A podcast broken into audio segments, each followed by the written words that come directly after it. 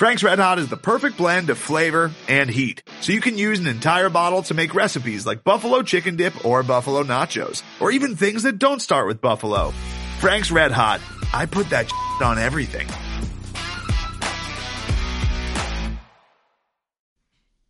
Hey, Craig.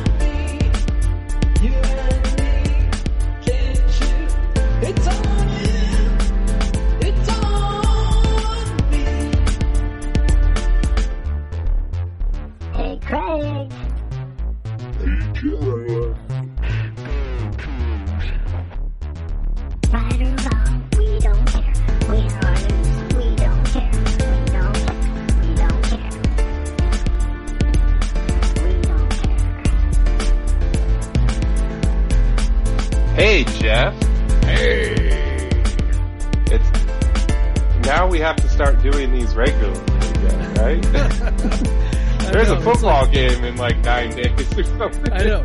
And we, you know, it was so funny. We were, we were a little, I mean, I'll, I'll just be honest. We were a little snotty about the fact that, you know, like for the first two years we had the podcast, we were like every week or very close to it. And we're like, we can do that, you know, uh, you can record every week. And then like we, we, we have not done that this summer. we were like, we took a lot of pride in that, right? Like we were like, Yeah. yes, we will, we will do it every week and uh, and then I see. Here's the thing. I think that's like uh, maybe making it a little bit easier for for us to not maybe do it every week. So I, you know, something I've, I say semi regularly is that my impetus for approaching you to do the podcast was like, hey, we can just like you know have a good excuse to talk every week, and at that time we we just honestly weren't seeing each other all that often like we were you know we we both had you know busy lives and this is this is a good excuse to talk right well now you know we share our sounders tickets and we see each other pretty regularly like like you guys were over here like last weekend and Yeah. yeah So what what you're saying we were in is we Pullman need- together like we just need to bring podcast gear to every Sounders game. Maybe that's it which we did once. we did do that once we took that to flat stick well, we've done that time. twice actually. Flatstick and Oh, that's right. Yeah, uh, we did it Marco on the way up. Yes, we went to Marco Polo. Yeah, we've so, maybe that's what we that to do. I know. Uh, I know the Roanoke is looking forward to having us at some point. We are definitely looking forward to being there. So we just got to figure out a way to make it work. Gotta yeah, figure- like- Roanoke. you you got to open Yeah. a little earlier. yeah, maybe. I mean, it's not gonna, not definitely not gonna work out this weekend because Yeah, we we thought about it, but Roanoke doesn't open till four. yeah, The uh, well, uh, a friend of ours, mutual friend, yes, center friend, yes, Mark Sandritter is getting married woohoo, on Saturday. yeah, Very excited for that. yes, we are. Um, but you know, we thought maybe Roanoke before that, but they don't open till four. And then Yeah. same for the weekend. For for the next day, we're just staying up in Seattle all weekend. Yeah. Yep. Um, you know, we got the the Reign, Sounders, Thorns, Timbers doubleheader. That's gonna be a blast. oh my god, I'm it's just telling you guys how great our life is this weekend. Yeah. Um, yeah, Any but, listeners but- out there, even even Timbers fans who might be going to the game, man, hit us up. Hit us up. Let's. There's going to be lots of time in between matches. We haven't quite figured out what. Uh, gonna watch the Black Tones, maybe. yeah, I mean, we we've. It was so funny too. Like we we were talking about this. So uh, so Cougar fans will will identify with this. They they hold their ability to leave during halftime and head out to the tailgate and then re-enter. They hold that uh, that privilege Sacred. very dear, right? Sacred's a sacred's a better word. Okay, Yeah, so you sacred, need that right? 12 minutes to chug a beer, right or whatever. to you know, run like- to your car, chug a beer, and then run back. To chug the coldest beer ever, which has been sitting in your cooler in Uh-huh. ice for like Yep. seven hours Yep, at this point. yep, yep. And and you're just like, oh god! I heard when you hear the the cannon, Yeah. you have to run back in, and Yeah. you just give yourself a brain freeze chugging that beer, which is So- probably like an eight percent double IPA or some crap. You know? Well, if you're smart, because you know you might yeah, as well you get gotta bang for maximize. might as well get some bang for your buck. So, okay, so the original plan of the Sounders was to not allow reentry between these two soccer games, right? There's a soccer game at four o'clock between the OL Reign and the Portland Thorns, right? And Morgan Weaver, Coug Morgan Weaver, plays for the Portland Thorns. Cougs. And- hey, and Ella Dederick, That's right. Ella like, Dederick's the- the, backup keeper. backup, maybe third string, Ba- Third string, keeper, maybe. Yeah. um, for OL Reign. So Yeah, and so- Cougs. after that match, there's going to be some time before the second match, which is so it's this doubleheader, right? Second match, Sounders and and Portland Timbers, and so Sounders fans made a huge stink about like because there was going to be no reentry. And and the Sounders have planned out like this whole like event. There there's like all these concerts and different areas you can go and there's gonna be stages set up and all. What'd you say? There was like 21 musical 20 acts or something 21 like that. musical acts. I mean, they have some like buskers in the club section, Right. but like, And I think some of it's like, gonna be legit, before the like, match, Probably too, like, yeah. there's probably like a- dozen acts that are just on stages Yeah. before at halftime, you know, and, in in between, between the, the games. games. Yeah. So we were, I was one of those people that was like, ah, let us re-enter, right? So that we could go out and get a beer and get some food or whatever. Plastic, probably. Yeah. it- but now I'm almost a little bit like, eh, Be kind of maybe fun to we'll- watch a. Maybe we'll stick around and there's probably, you know, lots of people who we know who are going to be at the match that I wouldn't mind, you know, just hanging around with. So I don't know, man. I don't know. We got we got to figure this out. I'm pretty stoked for that. That's going to be a blast. I'm Yes. stoked for Yes. the Coug Center wedding. Yep. Um, yeah, we both sent uh, we both sent coded messages to Mark with our gifts. Yeah, where we- coded Coug Center meme messages. We don't have memes on Coug Center anymore, but we I used to. We used to. We used to do that stuff. And we do in we we do in the Slack chat. I know all of our jokes are behind the scenes now. Like that's like that's the biggest difference. Like you know, all the jokes used to be out in the open, and then we got I- Slack, and then all of a sudden all the I jokes. swear, if we do a Patreon, like where how people do like the Discord and stuff, we're just gonna be like, you can have access to the Slack chat if you Yes. donate a certain amount Yes. or whatever. Yes. Yeah, that would be. Uh, I mean, most of the time it's lame, but sometimes we come up with funny things. Yeah, we're Mostly, mostly, when like- Sherwood drops by. Yeah, He's good Yeah, with Emma. jokes. Yeah, he's good with the jokes. Emma, who has a degree in comedy. Yes, as well. Emma's good with the jokes too. She she's always really good also at making sure that I know what the jokes are because I'm too old. So it's like she's very you know, nice about explaining Oh, them when we clearly don't nice know. about it. She and, and not even like in a patronizing kind of way.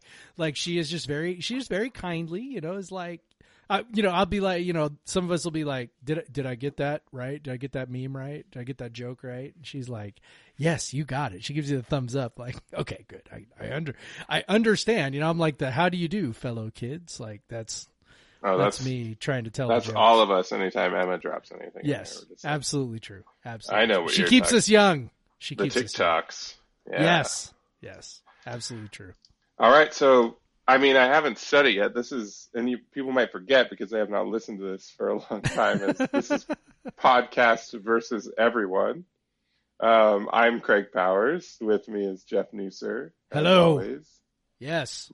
As Um, always. Now that we've talked about the Sounders and and chugging cold beer and, and everything, maybe mm-hmm. we can start the podcast. I don't know. I, I Maybe like we should start talking about the Cougs. I feel like if you listen to any podcast, you're used to the host talking about themselves for at least 10 minutes before the podcast Yes. even starts. Like that's part Yes. of podcasting. That's that's pretty much Especially if it's two men. podcast. Like- yes. Yes, that's you know whatever. So, go Cougs, huh? We're almost Go there, dude. eh? Oh man, We're almost there. Oh man, I can't believe it. This is nuts. Uh, Next weekend. It's yeah, I saw they had the it's Ron Stone Jr. days away from Yep. um from the first game. It's like, oh my god. like Yep.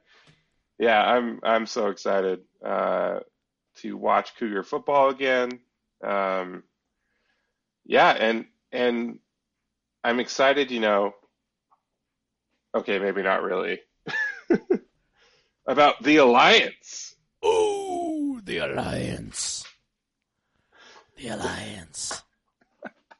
the alliance does nothing to change what I. which of course makes the SEC the axis.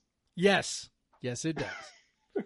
we are part of the Alliance. But I feel like the Axis might win this one. and then like I don't. I mean, I don't know. What's the Big Twelve? Like just, just sitting out there, hanging out.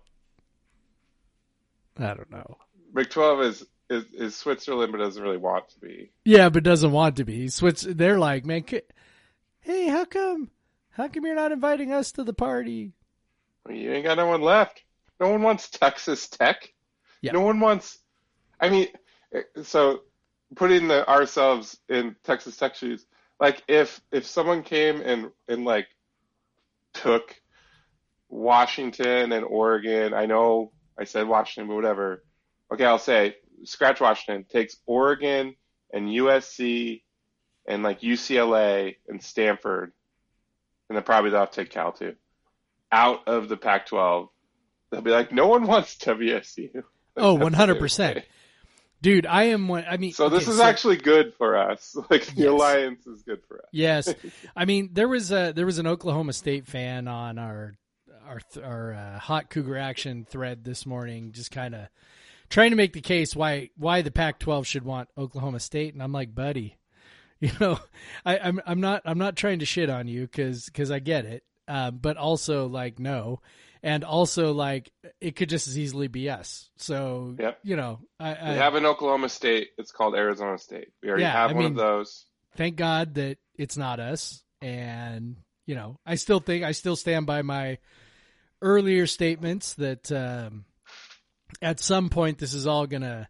This is all to shake out to be like, uh, you know, us ending up in a non-premier uh, conference. That there's going to be kind of a middle tier between the top tier and the bottom tier. There's going to kind of Yep. be three tiers where there's only two tiers right now. But you know, for right now, yeah, I mean, I'm I'm I'm For tickled right now, that- the that we're not alliance- screwed at the moment. So The alliance is a like a, a I don't know, like a wink or a I wouldn't call it a handshake because they didn't meet in person yeah, no, they looked each other in the eye, Craig. and over Zoom. They looked each other in the eye over It's Zoom. it's actually really hard to That's look how they know the they can trust Zoom. each other. It is It's very hard and it's very weird when someone does that. Like when someone, like is when they stare right into their cam, you can tell they're intentionally staring at. No, look at yourself. We're all looking at ourselves. It's fine. Like that's what we're doing, or we're looking at something completely it has nothing to do with the phone call because the the ninety-eight percent of meetings are pointless. So you're like, well, let me get some work done while while we while we talk about other work we have to do. Everybody is always looking at themselves. Yeah, well, Like, why you could? It's you just can't like. You have to, like, you have to tell yourself not to look at Oh, yourself totally. to do it because because you just your your eye automatically draws to that bottom right corner if you're like, Yeah. you're like, oh, One like of if you're my on Teams, you know, yes teams you can't even turn it off like you can't or i mean you can turn it off but you can't you can't leave the camera on and then hide your little you know yourself um i'm guessing there's a reason for that like like i like i imagine they probably don't let you do that because they don't want you to ever forget that you're actually on camera Which which, is maybe good. is which maybe is a good idea um, we, we've already seen yes you know. you know people but- start doing Yeah. things. Yeah you know Freaking oh i thought my camera was off like um, uh, even if you thought you like even if you even if you thought your camera was like even if your camera was off why are you doing that but like Yeah. yes. But I will say this that like by by the end of the school year of teaching on that for you know. 6 hours a day or whatever like so tired of looking at myself. Like I'm just like oh my god. Like all I want to do is not see myself on a computer screen and not And the other thing is like so most of my students wouldn't turn their cameras on either and that's that's a whole nother conversation but like so it's so not just like a that, big picture of your face yeah, it's not like, just that I'm looking at myself, it's that I am the only one with my camera on. So I'm just like looking at me and then a whole bunch of like initials where their faces should be and uh yeah. Yeah, I was done with that. So I I don't know how they knew they were looking each other in the eye. Uh but apparently they did. There there's a lot of I mean there's a lot of trust here, right? So they were trusting that they were looking each other in the eye just like they are trusting that nobody's going to raid anybody from anybody else's conference at the moment because they didn't they didn't actually sign anything. They didn't actually agree to anything firm. It appears they just I are sort like, of the- like, the hey, we're together now. Of the three conferences, well, like ACC could raid the Big Ten eh, for Maryland, and the Big Ten would be like, "Fine, we Yes, that was a mistake. yes. Like we don't need them." and Rutgers. You can take Rutgers too. Yeah, you could take. Do you want them too? Like we didn't need them. Do you- yeah, like this was this was. uh how about Nebraska? You want them? Yeah. Uh, yeah. yeah. Have It's 'em. Have 'em. I, is this like when you pass a note like to a girl in class and it's like, "Do you like me?" Chess yet? Check yes or no. or no. Like, and they just each of these guys just. Of course, you say yes. yes. That'd be so mean to say no. It would be, you know. So maybe that's what's going on here. Then nobody wants to be mean. Like you're not committing into anything. It's just a stupid. I know. It's not a I- real contract because this doesn't even have that. This doesn't even have the check yes or no. This just has like There's actually no Hey, paper on this one. let's schedule some games. Yeah. All right, that sounds great. I do think I- will say this. I do think there is some value to what they did. I mean, we joke and there's nothing firm, and there there was quite a little little debate on our Slack channel about how much it actually meant. Um, but I do think there's some value in what they did. I do think there's some value in them getting together and sort of Well, I think there's also some some malice towards the SEC that Yes. would drive them to Yes. actually do something. Yes. And and I think that they they are sort of like saying, "Hey, SEC, we are over here together on this side of the line, not on your side of the line."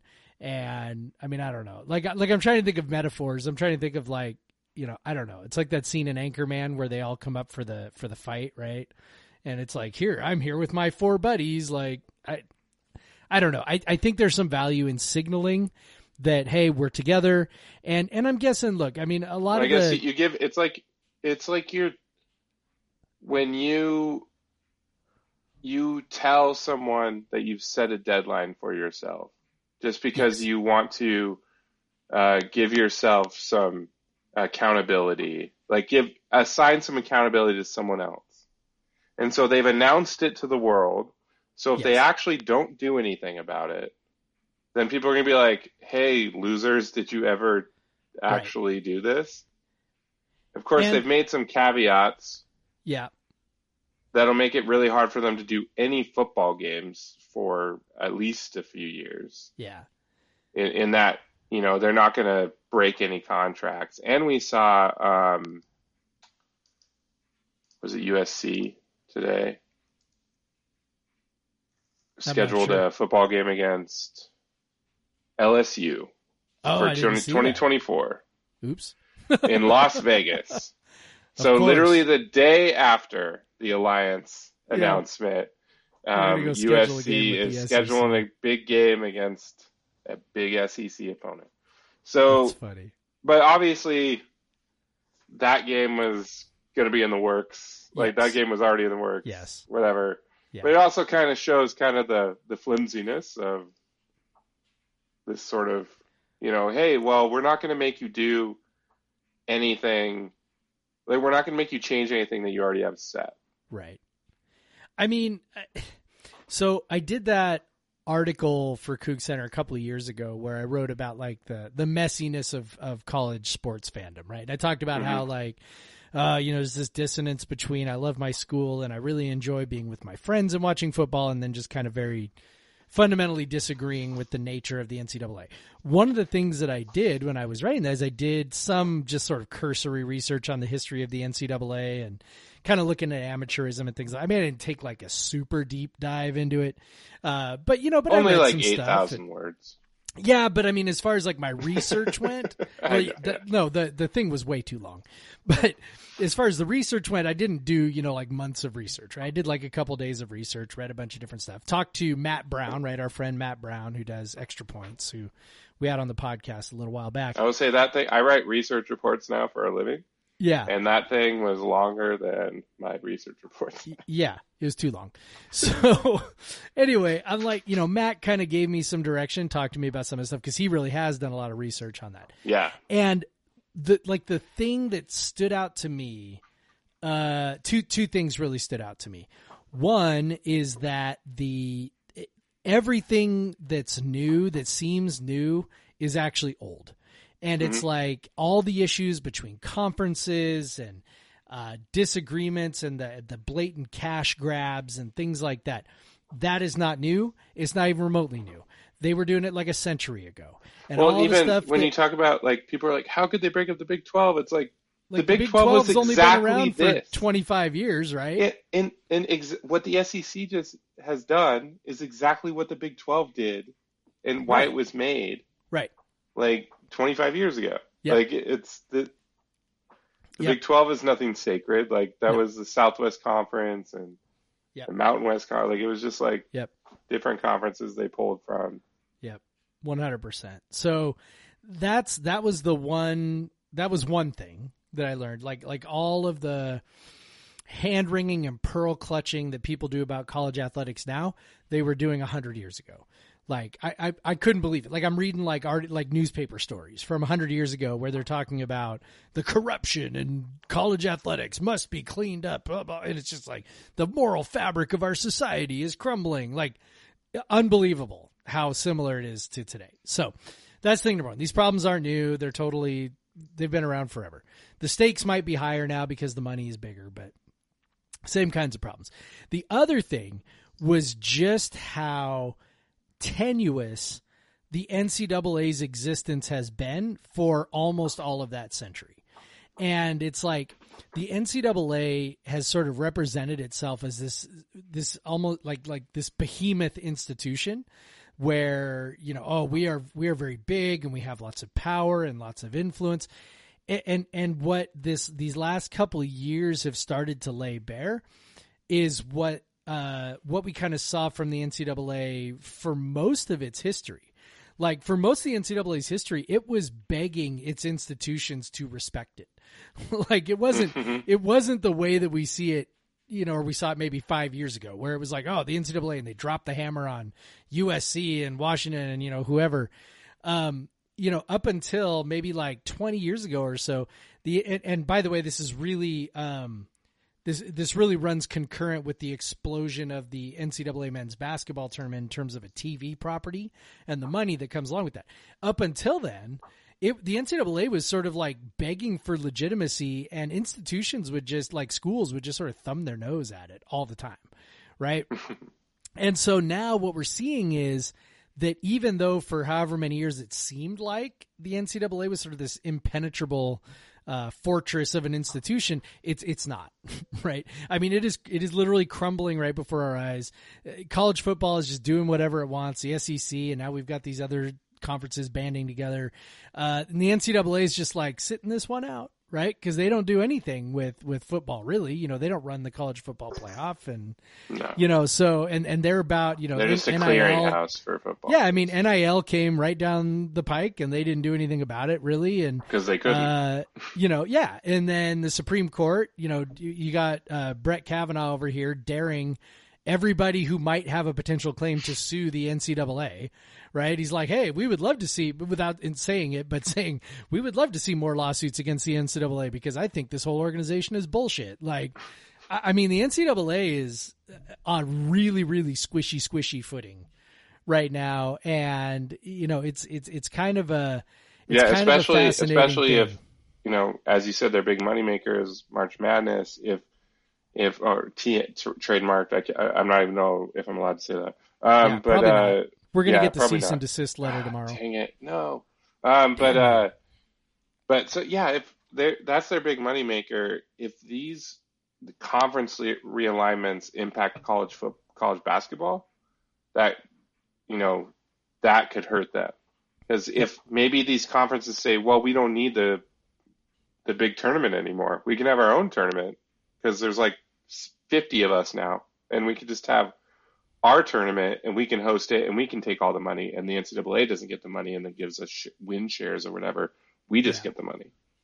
And I think so, there might be a role for that just because what makes the tournament so popular is, you know, Valparaiso beating Ole Miss or whatever. I mean, I know that's a very old yeah, that's that's why that's why like generic like just people who do not watch college basketball the entire year That's why the the brackets are big and everything because there's there's so much uncertainty Right. around it. and that's why CBS slash Turner will pay billions of dollars to broadcast. It isn't because of hardcore basketball fans like you and me. It's because of, you know, our office manager who doesn't watch basketball all year and consistently kicks our ass in the bracket every single year, right? Like that's hmm that's just that's just how and and so they they will tune in and watch you know.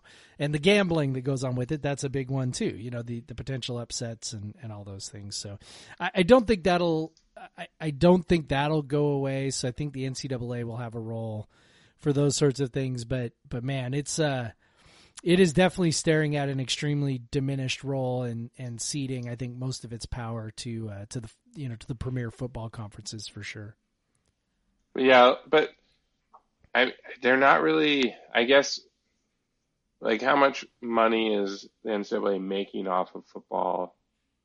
I they're making money off of FCS football. Yeah, I was gonna say they don't make any money off of it. They don't make any money off of FBS football. None. So, but like you said, a, lot of the power they have over these schools is that they're the clearinghouse for their players to have eligibility or whatever. They still manage the eligibility of the players.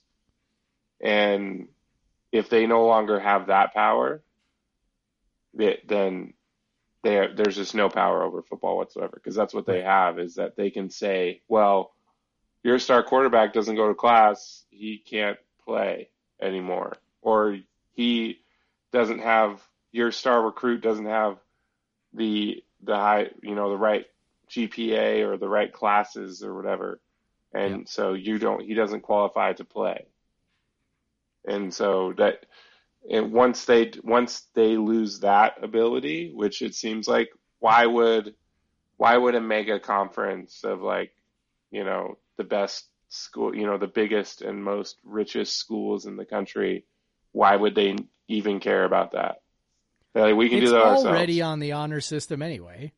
yeah they Like- i mean yeah it's on the honor system and like because because they know the ncaa doesn't have the the the resources to Right. to, to check everything Well, and the NCAA has, you know, ever ever Penn State was really the inflection point where it was like, oh wait, this actually is a pretty toothless organization. If anybody would actually stand up to them, you know, they they kind of dropped the hammer on Penn State after you know Jerry Sandusky and his you know sexual abuse of boys and things like that, and they kind of like dropped the hammer, and then within a couple years they kind of backed off on all of it, right?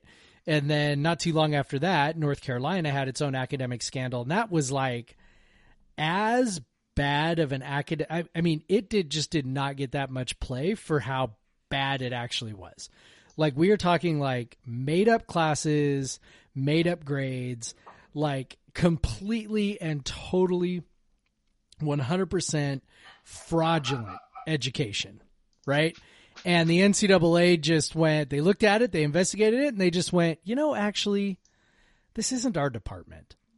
And it was like, holy shit. And they did the same thing with Baylor, right? I mean, it's just over and over and over again, like, eh, that's not really our department. Like, we're not, we're, nah, we're here for athletic eligibility. Um, we're not, we're not going to wade into institutional academics and, and that's on you to police that. And when, you know, when they started going down that road, it was like, okay, right? The emperor has no clothes. they just, Uh, you know, they, they, they've got, they've really got nothing. And, and I think that, you know, this, this is just showing that more than unless you know a player's like distant cousin gave him five right. bucks to buy McDonald's one day, then they can lay the hammer down. at this point they are a thread away from from that happening them trying to put penalties on a school and a school saying no because that that's what's coming next. Memphis almost did it a couple of years ago with james wiseman. They were contemplating it right? Yeah. and memphis didn't memphis backed down because they're memphis right? Like not i mean i'm not you know making fun of memphis or anything like that but it's like they're not usc they're not texas they're not right? They're not like a major school. They they maybe couldn't go all the way through with saying, "All right, fine, make us," you know. Um, but it's it's only a matter of time before one of those other schools does that, and, and I imagine that's why you know whatever you know what happened at North Carolina happened because they were just like, "Oh yeah, try and stop us. We got it handled. Mind your own business." And they went, "Okay," you know. Um, that's we're really pretty close to that happening. I mean, it really is truly an honor system. The vast majority of NCAA violations are self-reported. Like they're not is that there's not an NCAA task force at every school like looking at every little thing. Like schools are reporting it on the honor system and you know, what happens when they stop doing that and what happens when they look at a list of penalties and say, "No, we're not going to do that." You know, and we're going to stay in the SEC because you know, you're not you can't penalize us. The SEC says we're okay, so tough. We're not doing it. You know, I think that's really kind of the next step, especially with football. Yep. And we, of course, start all this by talking about the alliance. Um, I will say uh, one of the things that I think might actually come to fruition pretty quickly and would be cool is the basketball scheduling component of it. Yes. Um, if if that this could help WSU as they're moving into a potential era of the program where they want some quality wins in their non-conference, this could enable them to get some other high major teams into Pullman or even you know some road games like that. That would be very cool. And because like we saw when the they had the Big 12 Pac-12 challenge, it was cool to have you know, Kansas State and Baylor, when they were like highly ranked, both came in to Pullman, and Yep. that was really cool. And and otherwise, it's very hard for WSU to get those teams to come into Pullman in like December, you know. Um, so it'd be cool if they're just kind of they're compelled to, and we could get some cool non-conference games because we generally, especially since the Gonzaga rivalry is now gone, generally don't have a whole heck of a lot of super interesting non-conference games. Yeah. Um, so that that that that's one part of it. I, I hope actually comes to fruition because that would be neat. Yep. Yeah, that would be very very cool and um you know, it'd be pretty awesome I think for, you know, for the non-revenue sports as well and and I think, you know, I think football eventually get around to it too. I mean, they just, you know, at, at this point they've signed contracts, you know, so far into the future. you know. Yeah, we're like five six years. But out. when, but when, I think last year showed us that uh, there's there's more flexibility than people let on, right? Uh, you know, they can do things on a little Yeah. shorter time frame if if they really want to. Um, so there there may be some, you know, some flexibility there if say. You know, let's say there's a contract. You know, with the three conferences that are involved, if there's a contract, existing contract between them, um, you know, there may be some, you know, some trading or whatever that might go on there. I, I don't think it's as difficult to get some of that moving as maybe it seems right now. Maybe every everyone who is always worried about Wisconsin backing out of their Pullman trip, maybe this will make it Yeah, like more firm that they'll actually the alliance. The Yeah. alliance. I'm I'm excited to go to Madison though next year. Oh, That's been that's been on the schedule for that's like a that's like a bucket list deal. yeah.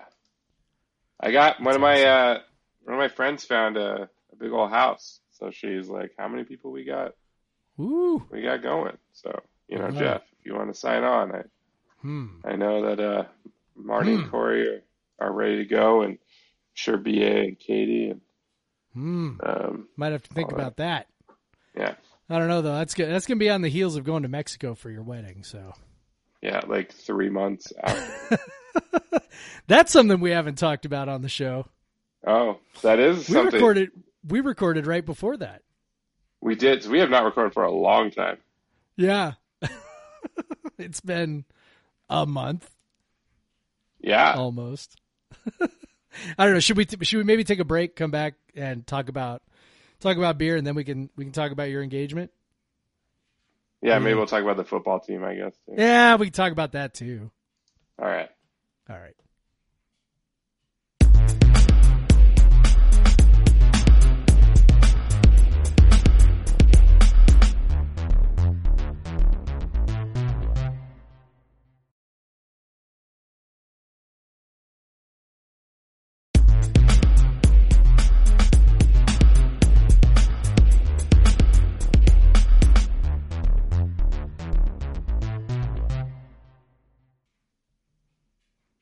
Back. So Jeff, Yes, Craig. you know when you drive to Pullman, like you typically like you see Ellensburg, or u- usually for me it's driving back, and I'm kind of ready for something to eat, or maybe just to stop somewhere. Yep. I mean, Uh, the you know, drive it's back like- is always longer. Yeah, because you know you, you you're hungover or whatever. Maybe you need a little hair of the dog. I don't know. But uh, you know, Ellensburg, um, you know, usually stop at like Burger King or whatever, you know, uh, Sonic or whatever the hell they have there.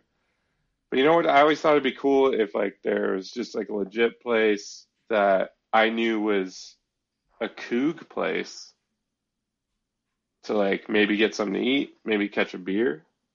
But you know, I, I've always wondered like where do they actually have good beer in Ellensburg?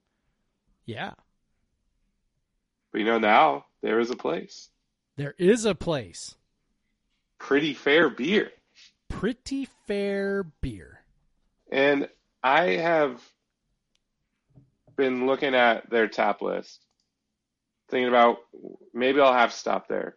Because, you know, one thing I like about Pretty Fair Beer, they have 12 taps, which I'm never a fan of a place that's like, we're a tap house, and they have like 50 taps.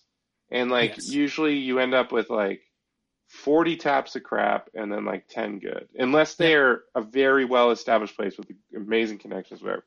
Right. So, it's but- also very busy and the beer is getting drank fast enough and Yeah, the, yeah, because that's the problem is like if you got 50 beers, like hopefully you got enough people to come in and drink those 50 beers, right. you know.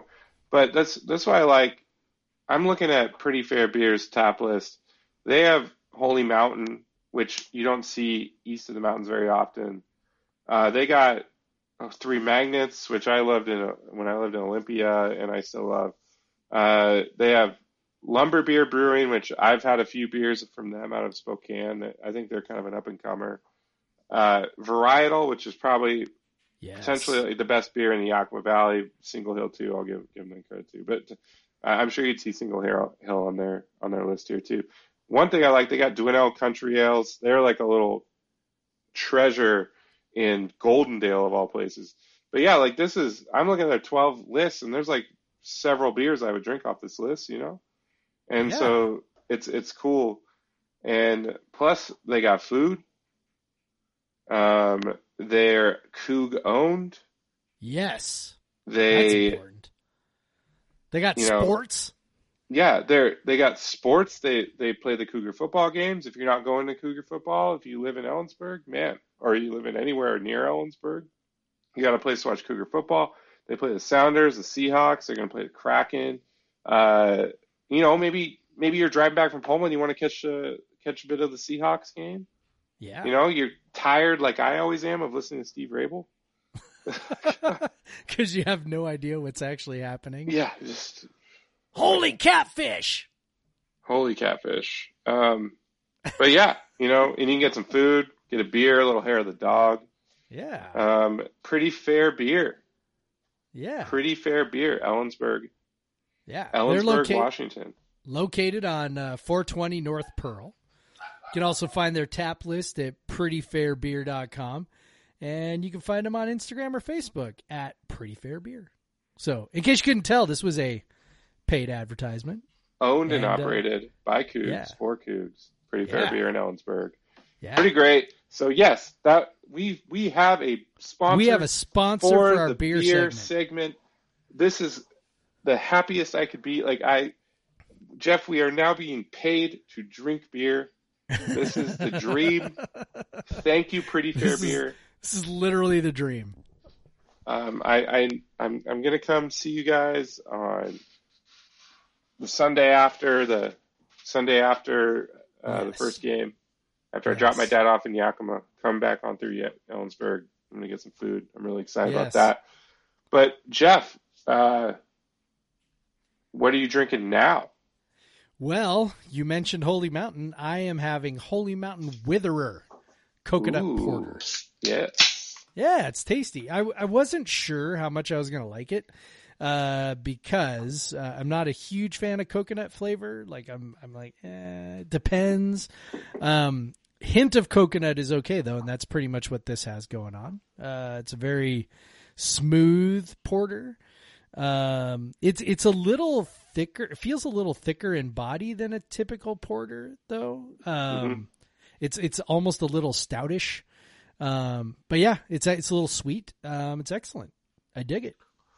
Yeah, I think that beer, like many Holy Mountain beers, it it gets they get more out of it than you would expect at like the ABV or the you know like the style.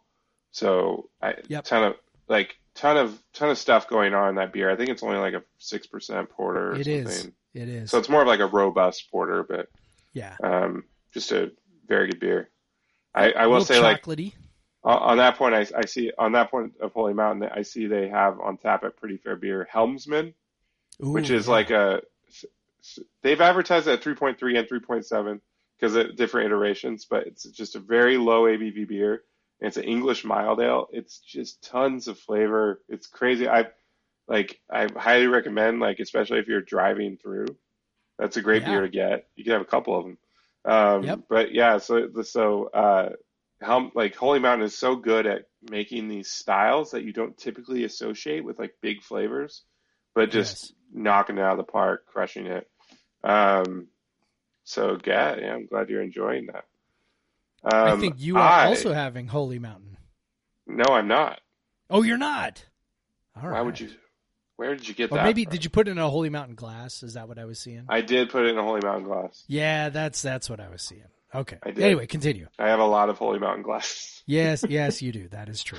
Um, probably the brewery that I have the most glasses of because they make a ton of them and they're always Yes, they really cool. do. Yes, they Um, so yeah, I am drinking a classic Midwest pale ale called Zombie Dust from Three Floyds. Mm. So this beer, when I lived in Vermont, this beer was like kind of like it was one of the first beers that that kind of w- kind of ushered in the new era of lighter, sort of lighter in color, uh, pale ales and IPAs that are super hopped up with kind of modern uh, citrusy hops. And so this one uh, is very much like has a lot of citra in it. Um, it's one of those. So before the hazy IPA thing, we had you saw this iteration of these beers where they were lighter in body and color, and then they just had big. Um, they instead of late addition hops to make them bitter, they were the hops were added early, either either added, or I'm sorry, instead of early addition hops to make them bitter, the hops were added late, or they were added in dry hopping just to give it more aroma and flavor rather than just bitterness. Um, so yeah, the zombie dust, it was like the first time I went to Chicago, they're, they're out of Munster, Indiana, which is like 30 miles south of Chicago. So it's basically a Chicago beer, like, um, cause that's kind of their big market. Uh, I, I remember going there the first time and I, and I got a zombie dust. I was just so amazed and I would just always go back and try to get it. It was just like a beer that every time I was in Chicago, like I had to get a zombie dust. Like if, like if I go to San Diego or San Francisco, I have to get a Pliny the Elder. Like it was kind of like that. Like I just got to get one of these. Um, so I, I saw it, and I'll say Three Floyds is a is, Three Floyds is kind of famous for their Dark Lord Day. Uh, they make this huge stout called Dark Lord, and then they have a big festival around it. Um, in the past, uh, their brew pub is no longer open, and they don't know if they're going to reopen it, but they're still making beer.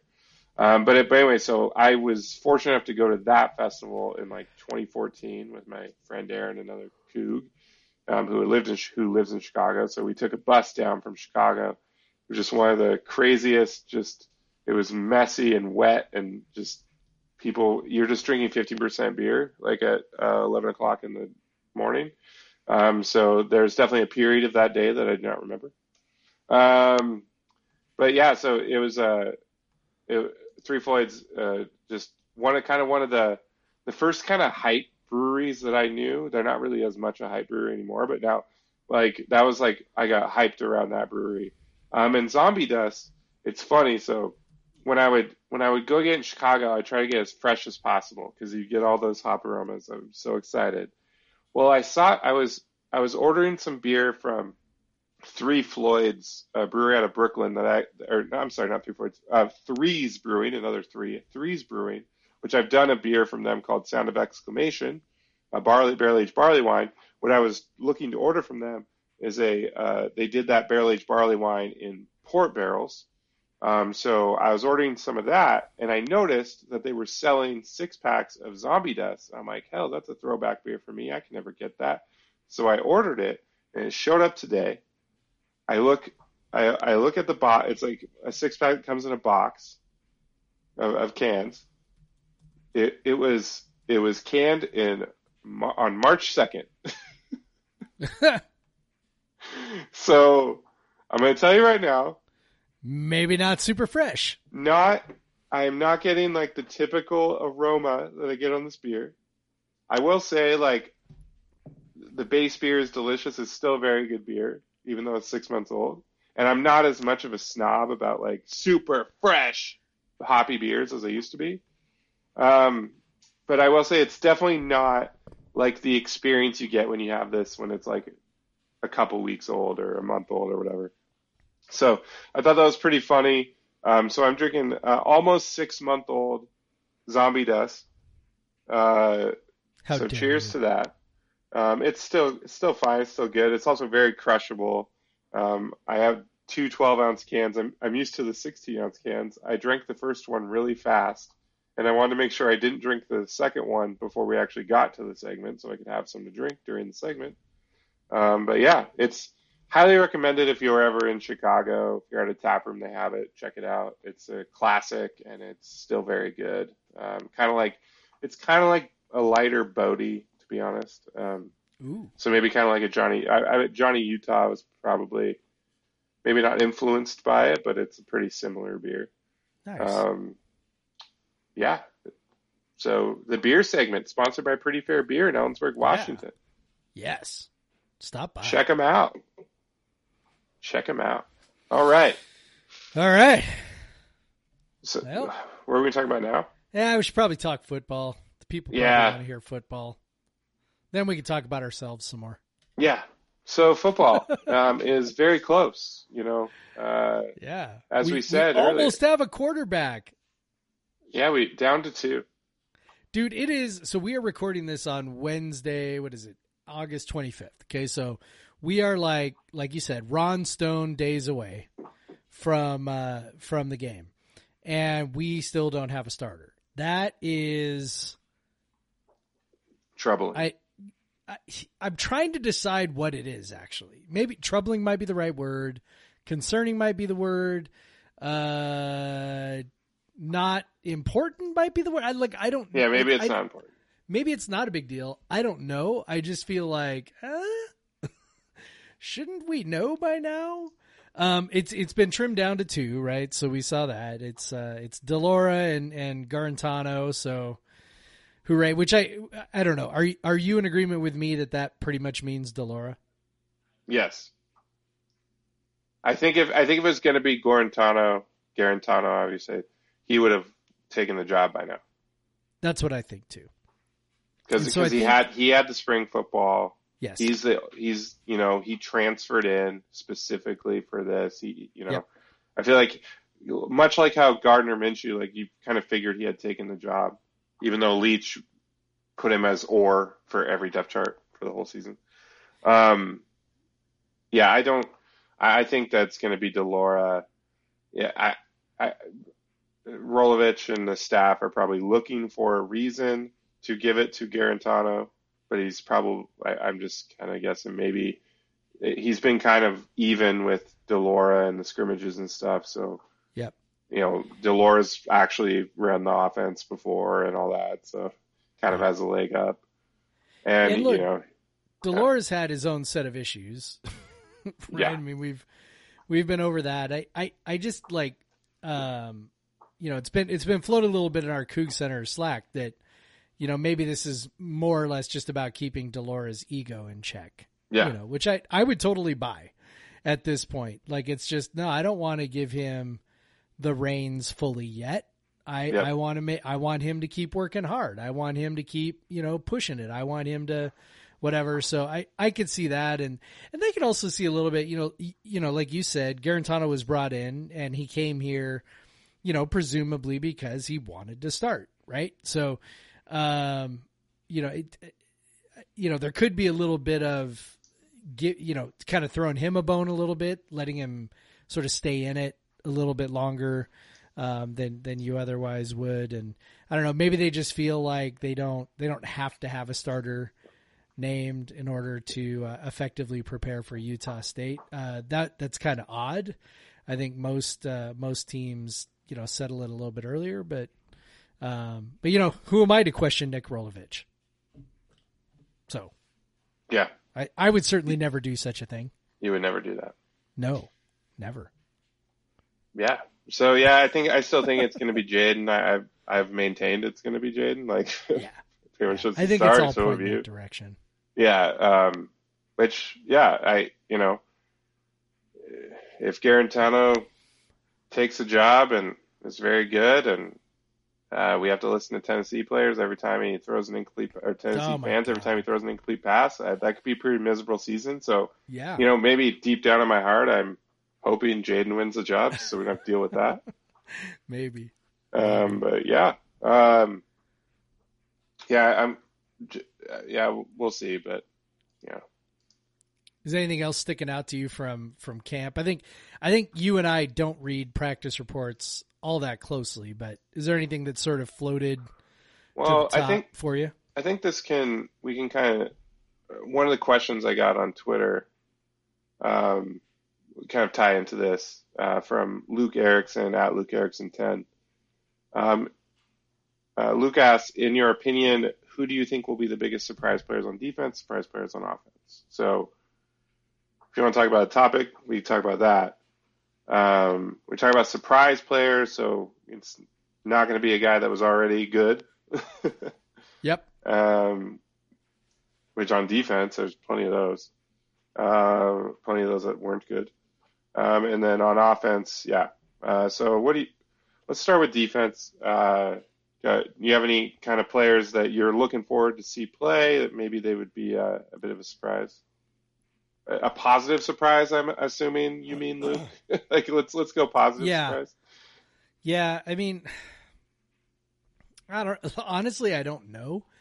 Um, I, I feel like you know they are pretty set uh, personnel wise. It seems like the only position that's sort of up Yeah, for grabs pretty- still is that free safety spot. Yep. George Hicks, I guess, moved to free safety. Um, so, I mean, I don't know. I I feel like just about anybody could be a surprise. Like, like about the only person that I I, I would not be surprised by is Jaylen Watson, Yeah. who I who I think is one of the very best corners in the conference. So, that you know, he's not on my radar. But but there's like literally any other guy on the team, maybe Jahad Woods too, but just about anybody else on the defense, I could be surprised by, like pleasantly. Well, Uh, maybe you know, maybe a guy like Justus Rogers finally gets it together. Yes, you know, because be a we see that sometimes guys in their in their later Yep. seasons. You know, Yep. he's like fifth year. Yep. Um, certain number he- of reps, things just Yeah. kind of click. you know, maybe maybe a guy like um, I I don't know why I had to pick the guy with the hardest name to say, but Alphonse Oywak. Like Mhm. he he had like the talent coming out of school. He's got good size. Maybe he could grab, you know, lots of play time, make plays um, in the secondary. You know, some something like that. Um, but yeah, I you know I I probably yeah like you said like we have the one thing I guess the overall thing would be maybe it could surprise us is the defense is a little better than it has been. You know, like Yes. because they're Yeah. they are very experienced.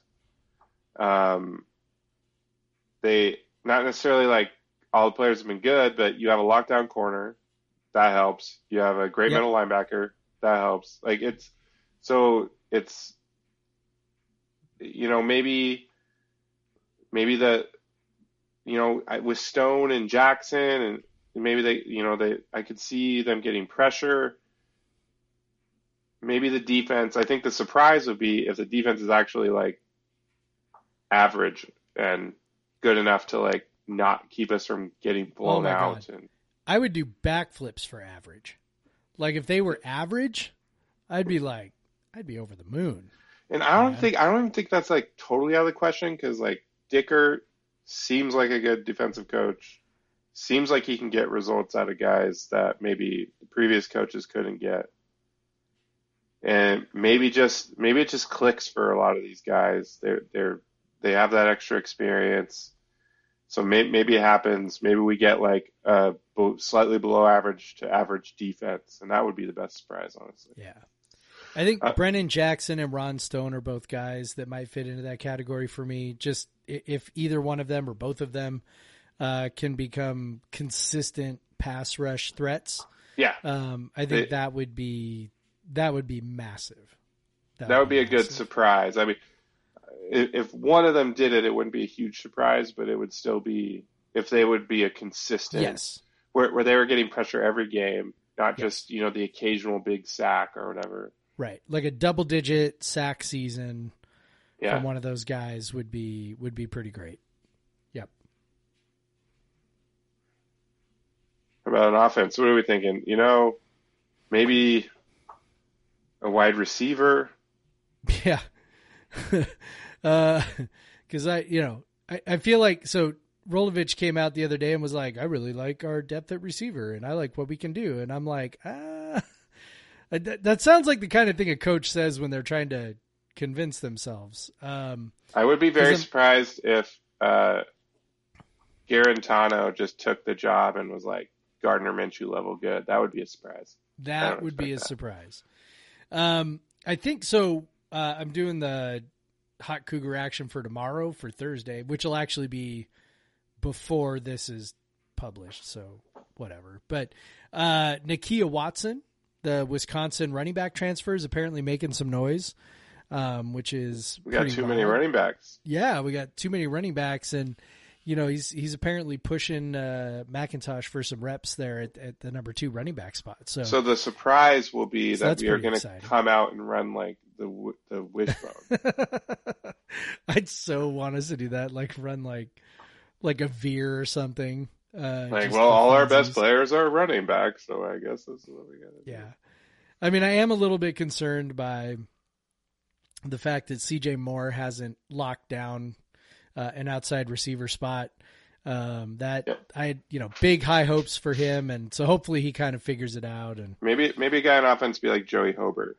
You Yeah. know, he yep, he, could be uh, a pleasant surprise. yeah Is somebody seems- somebody to have- inside receiver is going to have to be a pleasant surprise. yeah yep. uh, for for that to work out. Because right now it's you know with the loss of Renard Bell, it's uh, there's a, there's a giant gaping hole there. So hopefully someone's able to someone's able to step in there. But I think I think uh, Calvin Jackson could be a guy who surprises too. Um, I think Yeah. we all sort of know he's pretty talented. Like he's flashed it from time to time, but but I really I, I really really think he um, has the ability to to have if he can stay healthy, um, has the ability to have a really big season. I feel like he could be a guy who we go wow. Um, he he might even be. I, I would not be shocked at all if he was our second most productive receiver behind Harris. That would not surprise me. So yeah, Honestly, when you look at the be- list, it's I mean, it's Yes. got to be him. well, yeah, process of elimination, but And we have Whatever. so many receivers. Yeah. Maybe someone will. maybe someone will catch a lot of passes. Yeah. definitely, we definitely still Uh. have that impact of. I mean, I guess they they brought in a ton of receivers too, but Yes. the impact of like the air raid rotating receivers. There's so many receivers. Yeah. I uh, I just roster. you know the the whole idea is we just we just don't know, man. There's so many people that have come and gone, and uh, we are two years removed from seeing most of these guys in real live action. And and it's not just that we're we're so long from having seen them in action, but you know, in college, that's that's I mean, these are guys who are still developing, still maturing. You know, taking that time off. I mean, Brennan Jackson being sort of a prime example. You know, they they come back and they're a totally different person. You know, at, at 21 versus 19. So hmm I, I you know, I, I just think we, we really have so little idea of, of how these guys are going to emerge um, on the other side of all this. And Well, you know, Um, it's you said that there's I there's like some people. So like I I I saw something where uh, Ryan Leaf picked WC to go six and six, yes, and when he went on, I can't remember what show he went on a podcast that, and he tore into Rolovich for the the vaccine situation, but then said like that it's it's one of the most like it, it was so funny the way he said it. This is one of the one of the most talented teams WSU has had in the last few years. like, so are we just including the six and six team from 2019 and the one and three team from 2020? yeah, So yeah, quite prob- possibly. I think this might be one of the most talented teams of those three teams. Possibly. Possibly. Sorry, sorry, Ryan. I had to. I thought that was funny. I mean, yeah, like like are they going to try and say this team's more talented than 2018? Or like I have a hard 2017 time. or 2016. I have a hard time believing that. No. I have a hard time believing that. 2017 was a good quarterback away from being, you know, a top 10 type team. To be honest, Burn. with that defense. Well, it's true, I know. right? Luke Falk was bad. He was like actively bad that year, which was totally nuts. But you know, they the defense was. I mean, that was uh, almost a conference championship level defense. That was you the know, that was the best defense we've had uh, since a long like, time. 2003 three. or something. yeah, probably 2003. Definitely Probably 2003. 2003. Yeah. Definitely 2000. So- It's actually without a doubt they were the best defense since 2000. Yeah. So anyway, I mean, and hopefully it won't be that long until we have another good. yeah, you can't convince me this team's more talented than 2018 or 2017. Like, But I definitely think they're one of the most talented teams from 2019. from the 2020, last 20. like three So- seasons. Ryan is exactly right. Yeah. Yeah. I mean, he, you know, he ain't lying. I guess He he's gotten good at this media stuff. that's true. That's true. He also Uh. picked he also picked UW to go 12 and oh. 0. Yeah. I don't know what that was. He probably got a little. He got. I don't know, man. Something got into his brain from wearing that. Yeah, talking to Down talking to Jimmy, shirt. talking to Jimmy Lake wearing that bow down shirt. so disappointed. I understand why he did it. Like I get it, but I'm also like, Josh. Hawkinson's mom would not wear WSU stuff to his that's games. right. That's right. She would wear a red shirt, and that's the And you know what? thing she would wear. I respected that. Yes, me too. I was like, of course. People ask me like, if your kids go to Washington, will you? And I'm like, no. What if your kids play sports for Washington? I'll cheer for them, I guess. Which they, I don't have to worry about. None of my kids are playing college sports, but it's like you know, like no. yeah, after I, no. after I saw B's first soccer season, I was like, mm, I don't think I'll have to worry about it.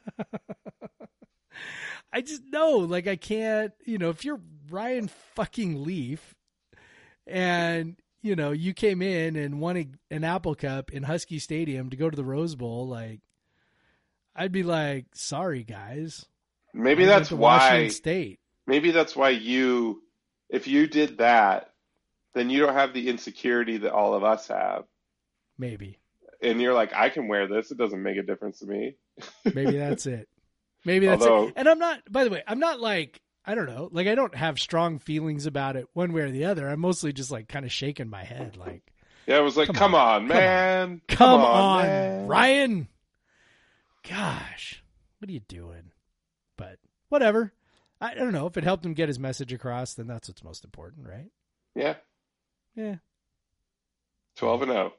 twelve and zero. That that part unforgivable. But he's a very serious media person now, right?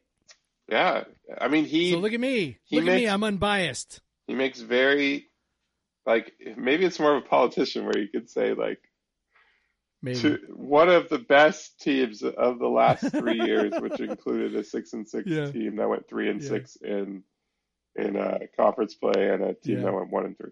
So yeah, I you know I can't disagree with that. Um, Should we answer some questions? yeah, we just did. So we very Oh, we did- yeah, poorly. we did sorry, sorry, Luke. We can like Uh, rapid fire some of these guys. So we got. I'll stick with the football ones first. Um, well, Chris McInturf at his name or their name. You know, I'm not making any. He doesn't have that claimed in the profile. So, um, will I ever learn to simply not watch the Apple Cup? No, you won't. You won't. Nope. I've Next question. I've told myself not to do that. And I, the best you can hope for is to mitigate the pain in some way. So whatever, expectation. whatever, that's exactly it. Whatever makes you most comfortable for maximum pain, that's what you should do. So for me, and I've, I know I've said this on the show before, for me, it's being alone in my basement, watching the game on my television with nobody else with me. you, Like you kn- that's it. well, you know what's funny? What like this is so the 2018 Apple Cup, which is the most painful one of Yes. you know recent memory, right? Yes. Going back to the 2002 probably Apple Cup. Yeah. Um, I was in Melbourne, Australia, traveling for work, but I was I have a friend that lives there, and I was staying with him over the weekend before I went to the next place. And it was his daughter's no, it was his son's ninth birthday that day. And so what I spent the Apple Cup doing was talking to his 11 year old and exp- and she was just fascinated with the commercials because I was like I was like streaming it Yeah. through through like an, a VPN. And so she was seeing the American commercials, so she was fascinated by that. She had no idea anything about American football. You know, like she thought, you know, she, she was asking, she's, the snow was fascinating her. She's never seen snow in her life. Um, you know, it was like crazy like that. And so, and then I was blowing up balloons because one of their big things, they wanted all the kids to come in and fill the the living room up with balloons. And so I was blowing up balloons the entire time. So I was probably pretty lightheaded by the end. Yeah. You know, I wasn't like drinking, but I feel like I, my memory is pretty spotty from that game because like I was just like blowing blowing up balloons the whole time. Like I was low on oxygen. Like, but it's so funny. Right as it ended, uh, like 10 nine year olds came running into the living room and started kicking the balloons. So like I could not, I could not, I had no time throughout that game to be pissy about it. And Yeah. that was the best. Like I was like, I wish I could do this for every Apple Cup, where I just have something else happening while I watch the ma- the game.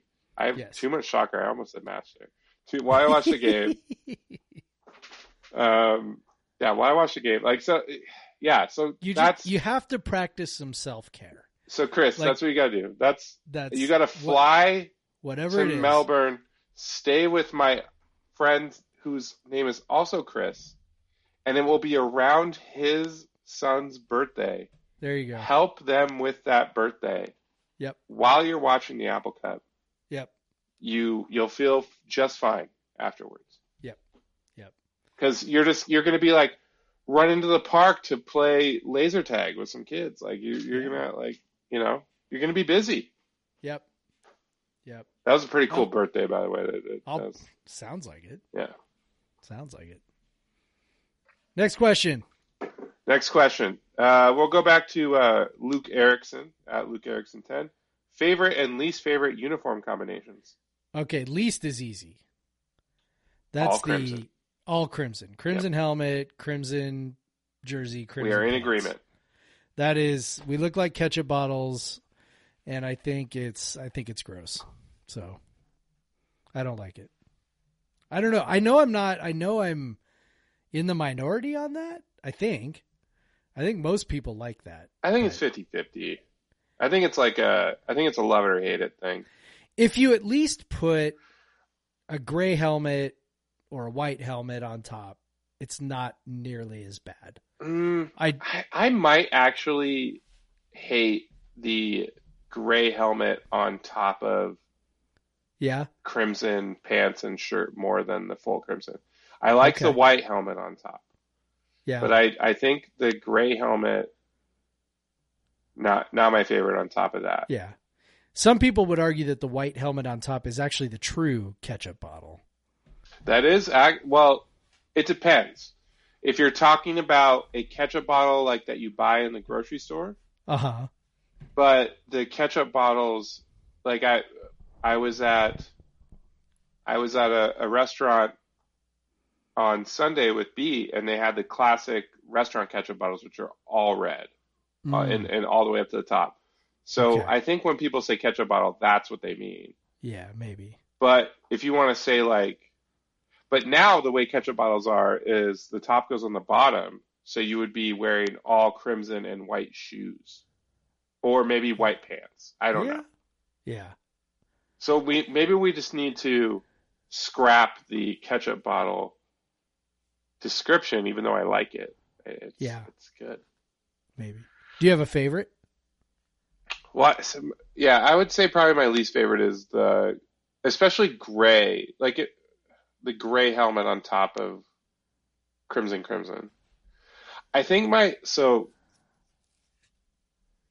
probably you know I probably my favorite, even though it's kind of cursed, is the white helmet, crimson logo, crimson shirt, Crimson shirt, white pants. white pants. It's such a good look. And there's terrible things have happened whenever they wear that. Yes. You know, Connor Halliday gets legs injured, get River. Cracraft gets injured. Yeah, I have a very vivid memory of River Cracraft getting injured. I think it was, it was against Cal. We were blowing out Cal. And I remember watching him walk to the locker room, and it was his senior year. And he stopped at the tunnel and turned and just looked. And he like was very clearly taking in the, the crowd as he's wearing that beautiful uniform combination. Yeah, so and, and on the so that's home on the road. What do you, what are you thinking on the road? Oh, road would be like all white Yeah, is fantastic. Um, Yeah.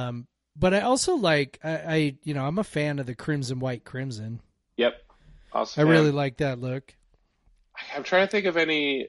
I like when they do like Stanford. They do the uh, the where they do the gray. They do the gray. I can't remember if the, if it's the anthracite helmet or the. No, it's the gray helmet with a white logo, white jersey, red pants. That looks pretty cool. Crimson pants. Sorry. Um, I, I probably my least favorite is I don't even know. I, I, I like most of our I like most of our roads because I like when they go anthracite, white, anthracite, or gray, white, gray. Yeah. I think that looks Yep. cool. Yep. Those I are did. great. They've only done it like once. I liked when they did the white with the anthracite cougar logo, anthracite sh- shirt, and white pants. I think they've only done that once. I think so. I think it was against Nevada. Uh, it, I like. I'm not a huge fan of the. I'm not a huge fan of the anthracite. Like, well, it's a good like it's fine. good for you is that it i'm not sure like that was going to be like a yearly thing and then that ucla game happened and Yeah. they're not going to do that again yeah. I like the I'll tell you what I really don't like with it is I don't like it when we mix the anthracite with crimson.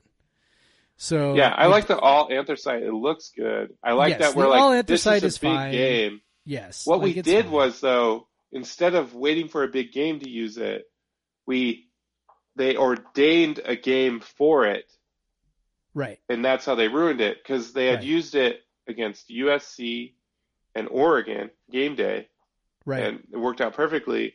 And then you use it on a random game against UCLA. It's ruined. yes.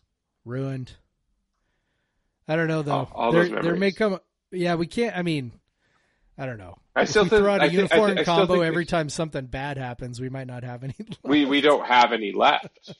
well, we definitely don't have any left. No, so I still think I hope they still save that all anthracite for like the, Yes. For a special occasion. like maybe when they play USC this year or whatever, you know, like whatever. Yeah. You know, because it's Yeah. a callback to a, a game Yes. that's happened before. And that that's why they wear the all crimson against UW because it's a callback to like big games that have happened in the past. Yep. I agree. So that was that was uh, once again a long-winded, unnecessary. Like we're going rapid fire. We spent five minutes talking about that. Um, who else we got? I'm saving my sisters for last, Jeff. I know Yeah. you see that one. Yeah, yeah. Um, well, I'll stick on before because Michael asked a basketball question. Let's do a, a football one. We might talk about this one for a while though, but uh, let's try to keep it tight. Let's do Um, two. Let's just do two more. Okay. Let's just do two more. Okay, we'll just do two more. Sean, we'll talk about your Sean PC7. We'll talk about yours next week. Um, We've also- already talked a lot about conference Yeah. stuff. We can revisit that next week. so. Uh, we got a couple. Marcus Paul Burns and Stephanie's kind of tie together. Um, well, we'll go with we'll go with Michael's first. Could either Yes. of you toss a suit jacket farther than Tim Floyd, Tim Floyd, given the same climate conditions? This Yes, is, of course, a reference to the 2008 basketball game between WSU and USC, a double overtime win by the Cougs, um, where Tim Tim Floyd famously chucked his jacket, and then also Tony and Tim met at half court face to face. It was quite a quite a time. Um, yes. No, I don't think I could toss farther than Tim. Yeah. I don't. How far did it go? Like I don't. e- I don't, I don't even remember, but I'm I'm gonna just go in ahead and assume, like he had summoned a level of rage that would be very Yeah. hard for me to to match. Uh, And uh, I don't know. I've seen you angry. No, maybe. I did like I don't I I yeah. Tim Floyd seems like a very angry individual. I'm sure there's I'm sure there's a technique to throw in a jacket. I'm sure that's not the first jacket he's thrown. yeah, he's so. probably done it before. Yeah, I mean, I'm sure his technique is is much more refined than mine. So Yeah. So no. I, you know, I think I think yeah, I think I'd probably defer to Tim Floyd on that one. So we got a, a two two parter. So my sister's a good question. She framed it in a classic my sister way.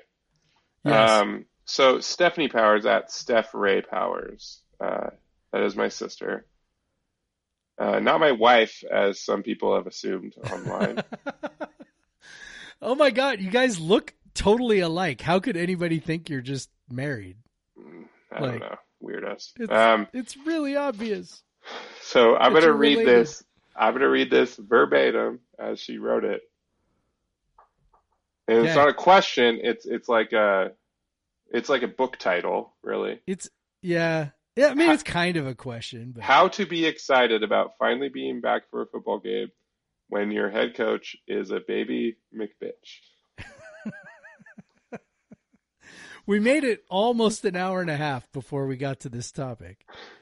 So yeah, uh, it is. I mean, honestly, It's a good question. It's a very good question. You you made me say baby bitch. You said it. I didn't say it. Um, we have not called names no. as someone is accused yes, of a big I've not. donor. I've not called um, any names. Nothing vile, Wade Hogg is talking about my sister. Colin. and it definitely has nothing to do with how much money he's making.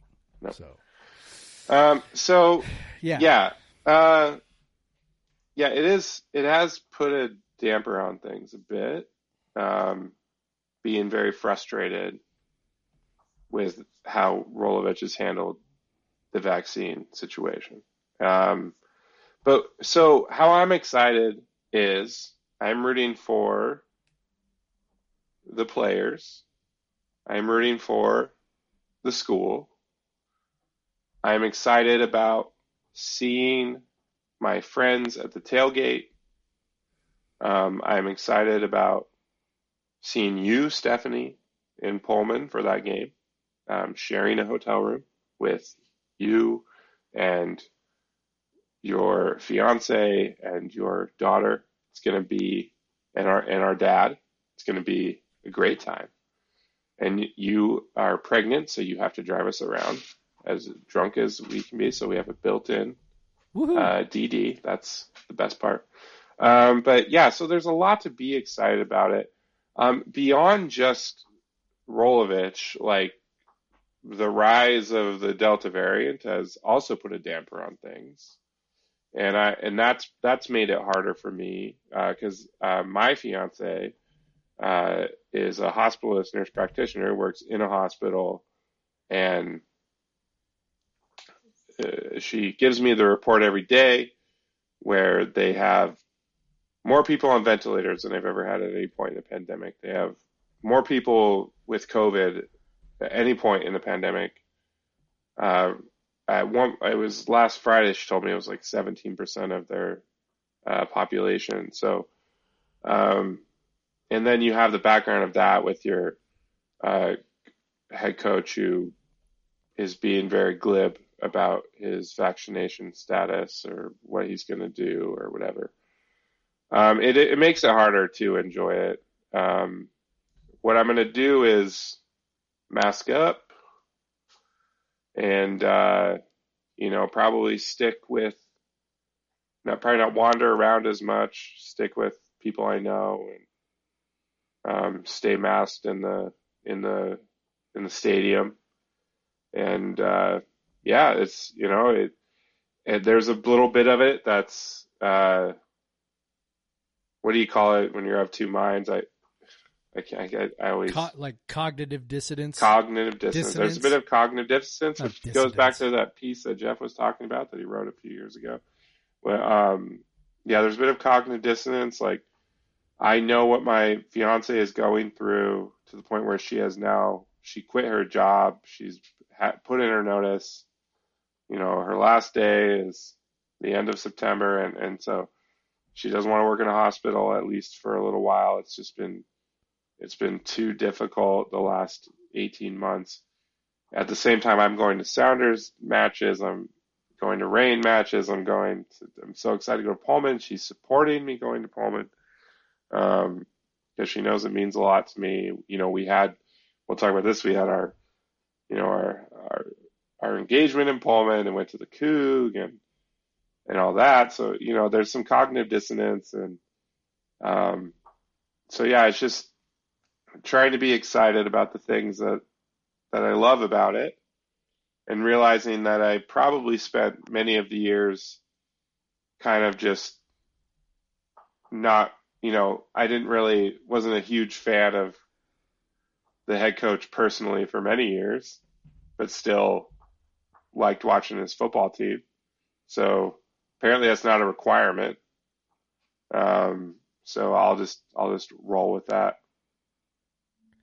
The hard part here is the stakes, right? Like Yep. if if your if your coach is just kind of being a run of the mill dumbass and you're just like, "Oh my god, like why is he embarrassing us or why is he being difficult or why whatever, right? Whatever it is."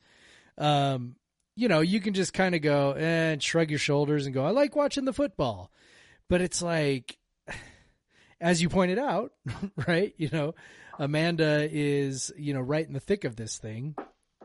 And a lot of people are. And, um, you know, obviously this, this thing is not gone and is still, you know, ravaging our communities and, um, you know, it's causing all kinds of problems, filling up, you know, hospital beds and, and it's, Yeah. and, and so, don't, don't break your leg. yeah, highly like don't get in a car accident that. right Yeah, now. don't get in a car accident. Um, you know, so so when then the coach is, it, it, and it's as we've tried to point out at Coug Center, um, the issue is not merely that he's unvaccinated, although that's like most of it, because that's you know it's such a big deal, and look, we're in the middle of a public health crisis, and everybody needs to do their part, and doing your part means getting vaccinated, um, both for you and for the people around you. Um, but beyond that, you know, as you mentioned, he's just been so glib about how he talks about it and how he answers it and just being completely unserious about the situation. Um, you know, and so that's a thing that makes it harder to to get away from. Um, because it's like you know, if it, would be one thing if he was like, "Look, I am unvaccinated. Here are my reasons for why I have chosen not to receive the vaccine, and you know, you may disagree with it, but this this is my decision, and this is how I arrived at it." Look, and, and there have been plenty of people who have said, well, he doesn't have to do that. Well, you're right. He doesn't. He does not have to do it. However, when you don't, this is what you get. Right? Like when you choose to not talk about it, when you choose not to explain yourself, then everybody is just left to think, well, you are either a moron or you are um, someone who's not nearly as smart as he thinks he is, or you are a uh, QAnon fanatic or whatever. Like, I mean, we're left to go, we don't really know what's going on, right? And you are in a very public position that does not entitle you to the same kind of privacy as as anybody as as just your run of the mill person. So um that is sort of has made it harder for me also to get as excited for the season as as maybe I would otherwise. I mean, people are still getting sick, people are still ending up in hospitals, people are still dying, and we are pressing forward with the football season uh, with very little you know safeguards um, and so really the one safeguard we have is is vaccine and that that goes for my job too right? I mean look we i've been i went back to school yesterday for meetings and, and it's become very very clear that uh that we we are doing this come hell or high water. Like like it it does not matter i have classes with 37 kids in it. There will be zero spacing. So it just you know we're doing it. Great. And you know when um, someone who has the ability not just to protect himself, but to to lead his team to protect themselves and also potentially have some influence over the community. I mean, look, Nick Rolovich knows the kind of influence he can have over the community because he bought all those pizzas, right? Like, I mean, he he you Bought know, all those beers. All those beers. Like he understands, like, hey, I I spent you know this much money at this place. You know, go and spend some money too. Like he understands the influence he has, and any suggestion that he doesn't understand that or that he doesn't actually have that influence is is actually bullshit. And and that's that is what is so. Um, Well, you don't, and and you don't, you don't get in a position like a head coach at a major university without thinking that you can influence people. Like you, that's that's kind of a baseline personality trait of a Yep. of a head football coach is that you believe that you can 100%. influence people. One hundred percent. His line is, you know, I'm- I'm here to mold men, and I don't know, maybe he didn't use that exact quote, but you know, we're going to make them into men, and we're going to make them into good fathers and good husbands, and okay, great. Well, I don't know. It's uh, it's you can't have it both ways. Like either either that's what you're into, or or it's not. So very frustrating. Um, yeah. So the the second question, you want to read the second question that goes along with that? Yeah. So uh, the second question from Marcus Paul Burns at MBP the three. Um, if you were a sports book and you had to set a line on when Rolo is no longer head football coach at WSU, what would that date be? And he says, P.S. I'll take the under. I think he makes it to the end of the year. Yeah, I do too. Um, I, I don't think he gets fired before I- the end he- of the year. he seems pretty confident that whatever he can do to not to get through, he's going to be able to do it. You know, so Well, it certainly seems like uh, he is not going to get the vaccine still. Um, every time Yeah. he's asked about it, he talks about, I'm going to comply with the mandate. yes, um, I think it was Brenna Green specifically asked Yes. him if he was going to get Brenna Green from. Uh, okay, sorry, okay, no, I don't want to get it wrong. sorry, Brenna. It's okay. I've been on your TV channel. That's right. You were on that television station. Uh, Man. I, I, I wanted it's KREM. Yeah, okay. I wanted to say KREM, but I didn't want to. Right. Um, so, So um, Brenna Green I didn't want to say KXLY or something, but KREM, Brenna Green. So she asked, you know, at on the second time, are you going to get the vaccine? And he still just replied, I'll comply with the mandate. Um, yeah. which you know, if he was going to say, if he was going to get the vaccine, he'd probably just say, yeah, I'm going to get it because I have to, or whatever, you know. Yeah. which, which we kind of thought he was going to do, but apparently, he's But instead, he's going to play games, and Yeah. it's just whatever. so the medical exemption is really narrow. Um, It is. It, basic, it basically applies to just allergic reactions to either um, a COVID shot that you've already had, or to to um, something that's in the vaccine. or to s- one of the ingredients that's in the vaccine. so if you have a if you have a, a like a, a known, and and I'll say like yes, and by the way, it's anaphylaxis too. It's not like it's Yeah. not like oh I get it's not I like I got hives. hives or whatever. Right. It's it's I have gotten anaphylaxis from getting a vaccine. That'll get you out of it. Or a sincerely held religious belief, which obviously there's a lot more wiggle room there, but um but I'm I'm really curious. Uh yeah, he he obviously feels like he's gonna be able to go forward with one of the exceptions. So Yeah. And WSU reiterated today Yep. that they're they're holding their staff to that and then then holding the students to it as well. Yep. Yeah, and they've removed the personal exemption Yep. from the students as well. So, yep, yep, you gotta get that jab, man. I don't know. I I, I don't like know. living. He seems like he's pretty confident he's going to figure it out. So, Yeah, he's. I don't think he's nearly as smart as he thinks he is. So, but smart enough to get to the end of the season and I avoid and avoid a you know a firing for cause, which will collect um, his three million bucks. Yeah. So he'll So- get that money. Uh, because there's no Yep. way he's not. I I don't care how principled he is about or whatever. Because just to me, it doesn't seem like it's something that's medical. Because I feel like you he could have just said it's a medical Yep. thing, or my doctor Yep. said that Yep. it's not. Because he could have just said that. Like I talked to my doctor, he said I I shouldn't get it. That would have been fine. He's not giving any information about himself, and but but he has chosen to say it was a personal decision. He has chosen to say he's going to follow the mandate only. So that's that's why we make this assumption. If you're wondering why we make this assumption that he's just trying to come up with some way to get around it, it's because that's kind of what he's left us to assume. Yep. So that and that's on him and Yep. not on us. yeah, that is with that's that's one thing. That's one thing what he came out with first. Yeah, that pissed us off. But how he's handled it after has not made anything better. And so oh, it's made it worse. yeah, made it so much worse. So if you're me. tired of seeing it on Twitter, if you're tired of people talking about it, you should probably be annoyed with Yeah. him because Be he's mad not at the coach, man. better. be mad at the coach. He's the one acting like an idiot. Good lord, and acting like a baby. A baby bitch is that what it was called? Yes, Yeah, Thank that's you, what Stephanie, Stephanie. called him. Yes, she said it. We didn't. not me. Nope, I was just quoting her. Yep, that's what Stephanie called Coach Rolovich. Um, but yeah, so yeah, I'll figure out. I think I'll figure out a way. Um, like you said, we have there have like like what like you wrote in that piece a few years ago. There's a lot of things that you know the health and well-being of the players, the Yep. long-term health of the players, the the way that that you know the fact that they're being exploited and all that. We- We've we've moved past that and rooted for college football for many years. I'll probably figure out a way to enjoy myself in Pullman. Yep. Um, part of it will be that you're there, Steph, so that helps. Woohoo! You know, you you can drink your non-alcoholic beer. You'll, you'll have, a good time. And drive in my drunk ass wherever I want. Um, yeah. yeah. So, uh, yeah, I guess you know I got engaged in Pullman. I, I mentioned that.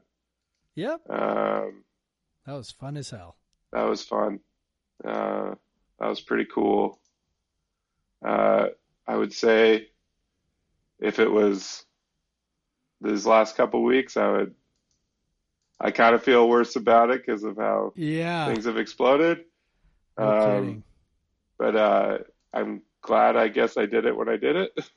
um, Even then, I was starting to feel like, eh. yeah, But like we talked about it, Sarah and I, and we were like, well, we're going to be in one part of the of the building, and I know that everyone who's going to be there for that is vaccinated. So and everyone that was like hanging out with us at the hotel after yes, vaccinated, and the there was only one time that I felt like, and that was when we ended up at Etsy Bravo. Yep. that that place that that that it made me feel. Uh, Luckily, I had I didn't many even know a place like that existed in Pullman. That was crazy. Yeah, Etsy Bravo, check it out.